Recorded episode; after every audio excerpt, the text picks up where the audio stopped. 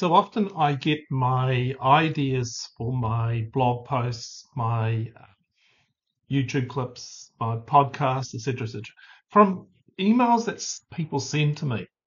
And I received an email that really, I, yeah, it, it spoke to me about how people don't open up because they will feel they feel that they are going to be judged and there, you know, people, we do judge, we make assessments, but it's not that kind of a judgment. It's more like a harsh judgment, putting down. And so this particular post that I'm sharing today is titled Good Conversations Don't Leave You Feeling Judged.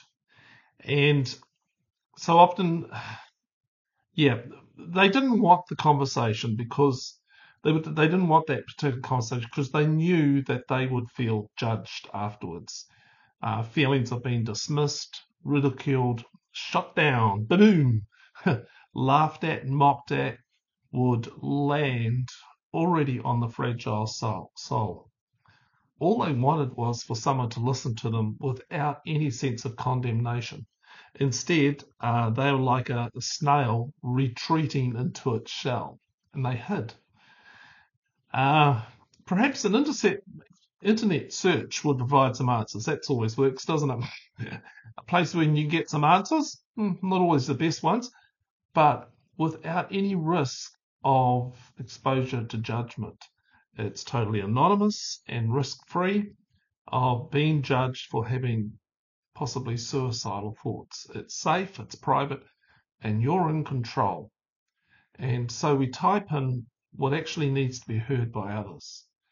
And so often I think people come to turning the page, this my website, because they've typed in something that they that really needs to be heard by somebody else, but they type it in because they want some sort of answers.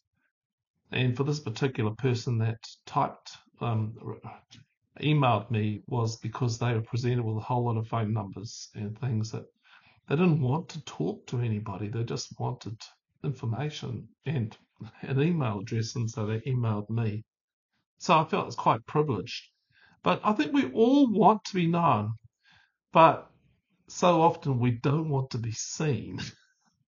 and I've been there, and you probably have too. You've shared something and felt the dismissal, the quick advice, the condemnation. Um, every time this happens, uh, we tend to build thicker and thicker walls from the inside out. No, you're not going to go in, inside and see me. And then, um, and if you do expose yourself, well, then you've been given you're given a label or a diagnosis or a category, and other people's judgments about you become like concrete porridge around your movement. You just can't move because people have um, made judgments about you, and perhaps you have adopted them as truth. Um, and instead, that you actually really, really long for a good conversation, one where there's no risk of judgment, no rejection, humiliation, or of what you're feeling um, is being ignored. You don't want to feel those things as being ignored by someone. Uh, you'll get some information, some help, maybe some different perspectives offered so that you'll become a little bit more equipped uh, to handle those really dark moments. And there's a really interesting Jesus story about a man who I believed who lived in great fear of others judging him. And he was always in the public eye. And his name was Nicodemus, and he was a member of the Jewish ruling council. So, very clever man, very smart, very intelligent. Uh, and actually, Jesus called him a teacher of Israel. And he was one, I imagine there was someone that others watched incredibly closely. They kind of modeled their lives off him. And yet, in his secret, private life, he had questions that he just could not share with anyone because he felt that if he did so, he might lose everything. And so he came to Jesus at night a time when no one would see him. And I imagine him skulking around the corners and so on, um, being very uh, secretive about what he was doing. Here's the passage of scripture. There was a man of the Pharisee sect, Nicodemus, a prominent leader among the Jews. Late one night, he visited Jesus and said, Rabbi, we all know you're a teacher straight from God. No one could do all the God pointing, God revealing acts you do if God weren't in on it. And I think if if it was today and Nicodemus wanted his questions answered, he might actually send Jesus a very private email that no one else would see. and I think that's what people do with me. They send me emails. Uh, and you can too. The email address is barry at turningthepage.co.nz and there's a there's a link in the show notes below uh, if you want to do want to send me an email about anything. And it's also interesting that I, for my email, um, put out a weekly email to people. I send it out. I have a, a very high open rate, around about 50%. And I think it's because people want what I want to write, and but they like their privacy. And so they want the information, but without the risk of a conversation. And some email me back, which I really, really like. I like to have emails come back to me and form relationships with people. And it gets, we get into conversations and I learn a bit more about them and they learn a bit more about me. And I think it actually helps us both. And it certainly helps me to write content that is um, useful for people. But I often hear the words, please don't judge me. I hear that often. And it's a plea to not make condemning conclusions. Um, others may have done this, and now this person lives in the dark shadows of those words. See, what they most yearn for is to be listened to. They want someone to listen to the whole of their story and for help to make sense of it all. Often their soul has been has seen has been seen as something to be fixed, advised, saved or set straight. And that's a little acronym called FASS, F-A-S-S. Um, their soul is not certainly something not to go deep with. no, we, we, we, rush over it, we quickly sort it all out, um, and you feel judged. Someone recently said to me that what they needed the most was, listen to this, an oasis of gentle curiosity in a desert of hot judgment. I'll read that again. An oasis of gentle curiosity in a desert of hot sun judgment. A place where you can sit, drink cool water, and talk if needed. Someone, some way, where, and someone to stop and breathe with.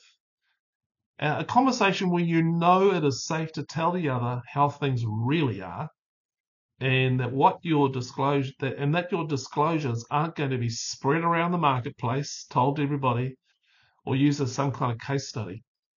Uh, and that's what a good conversation gives to both parties. Gentle, unrushed, and certainly non-judgmental curiosity. And in the post, I've got a, a picture of a, an oasis. Look, our feelings are our responsibility. We have to own them ourselves. But the actions of others can certainly blow on the wind vane of our feelings. You know, uh, and we, we can shut up. Um, so if someone has been vulnerable with you, I've got five suggestions. Number one, don't rush the conversation. I say it again, don't rush the conversation. Let it unfold at its own pace. Number two, ensure the privacy of the moment. They need to know that their exposure is safe. You're not going to share it with other people, you're not going to expose them. Number three, ask lots of gently curious questions. I like that, gently curious questions. Make it your goal to have a higher ratio of questions to answers. Uh, number four, be open about how you don't have all the answers. They need to hear your own inadequacy and vulnerability, that you don't have all the answers, but um, that you can, you'll listen. Number five, tell them they are loved, held, and known, even in the midst of their mess. They need just to know that they're loved, held, and known. Hmm. Hey, uh, let's develop our listening so Uh, others know where they can find an oasis in the desert of hot sun judgment. Here's some quotes. It is much easier to look for someone to blame, sue, expel, or expose when there is no coherent, coherent meaning or divine purpose in the world. Someone has to be at fault for my unhappy life. Hmm. Sinners often, that's Richard Rohr, sinners often speak the truth, and saints have led people astray.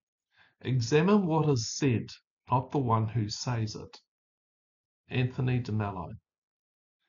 He condemned nothing in haste and without taking circumstances into him. I'll say that again. He condemned nothing in haste and without taking circumstances into account. He said, Examine the road over which the fault has passed. Victor Hugo.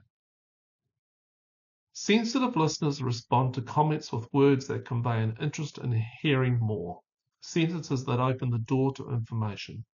Words that open doors transmit two messages. One, I'm interested in whatever you have to say.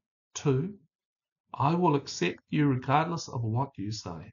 Larry Crabb. A brother has not given up all things if he holds on to the purse of his own opinions. St. Francis of Assisi. Some questions. What experiences have you had where you have felt judged without being listen, being fully listened to. Number two, what is needed to fully listen to someone? What is needed? And number three, Larry Crabb writes, words that open doors transmit two messages. One, I'm interested in whatever you have to say. And two, I'll rega- I will accept you regardless of what you say. What words open doors for you to be vulnerable and honest? And here's a formation exercise. Listen to someone with the attitude of, I'm interested in whatever you say, and I'll accept you, you, regardless of what you say.